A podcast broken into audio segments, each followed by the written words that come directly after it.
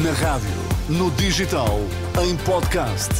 Música para sentir, informação para decidir.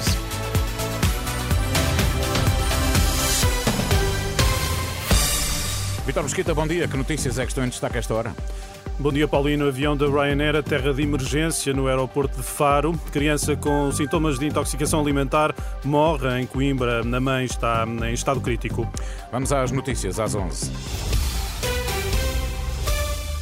Um avião da companhia aérea Ryanair aterrou esta manhã de emergência no aeroporto de Faro. É uma informação confirmada à Renascença por fonte do Subcomando Regional de Emergência e Proteção Civil do Algarve.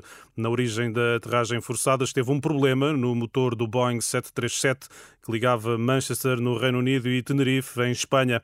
O avião transportava 164 passageiros, aterrou em segurança.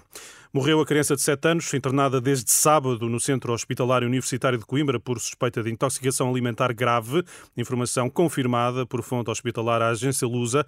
A mãe de 48 anos continua em estado crítico, com prognóstico clínico muito reservado. O pai e um irmão mais velho tiveram alta, estão sob vigilância. As causas causas da intoxicação estão a ser investigadas. Em Lisboa há um pico de afluência nas urgências do Santa Maria, meia centena de doentes eh, aguarda internamento no hospital. Há mais de 110 em circulação no serviço de urgência. É um retrato feito na última hora pelo diretor João Gouveia. O responsável assegura ainda assim que a resposta está, por enquanto, assegurada. São mais 10 euros, o cheque dentista passa de 35 para 45 euros. Acaba de ser publicada a portaria que atualiza o valor. Tem efeitos a partir de janeiro. No caso do cheque para diagnóstico do cancro oral, o valor também foi atualizado para os 20 euros. O presidente da Câmara de Gaia garante que a nova rede Unir será gradualmente melhorada.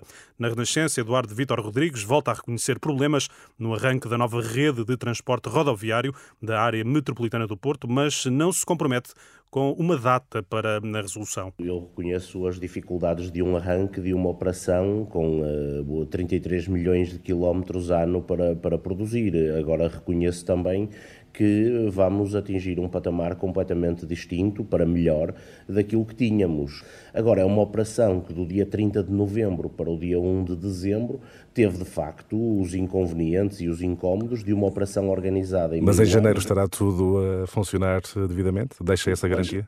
Eu a garantia que deixo é que todos os dias estamos a melhorar. Eu não vou esperar por janeiro para ver aquilo que é o nosso objetivo a ser implementado. O presidente da área metropolitana do Porto e da Câmara de Gaia, Eduardo Vítor Rodrigues, ouvido por Sérgio Costa.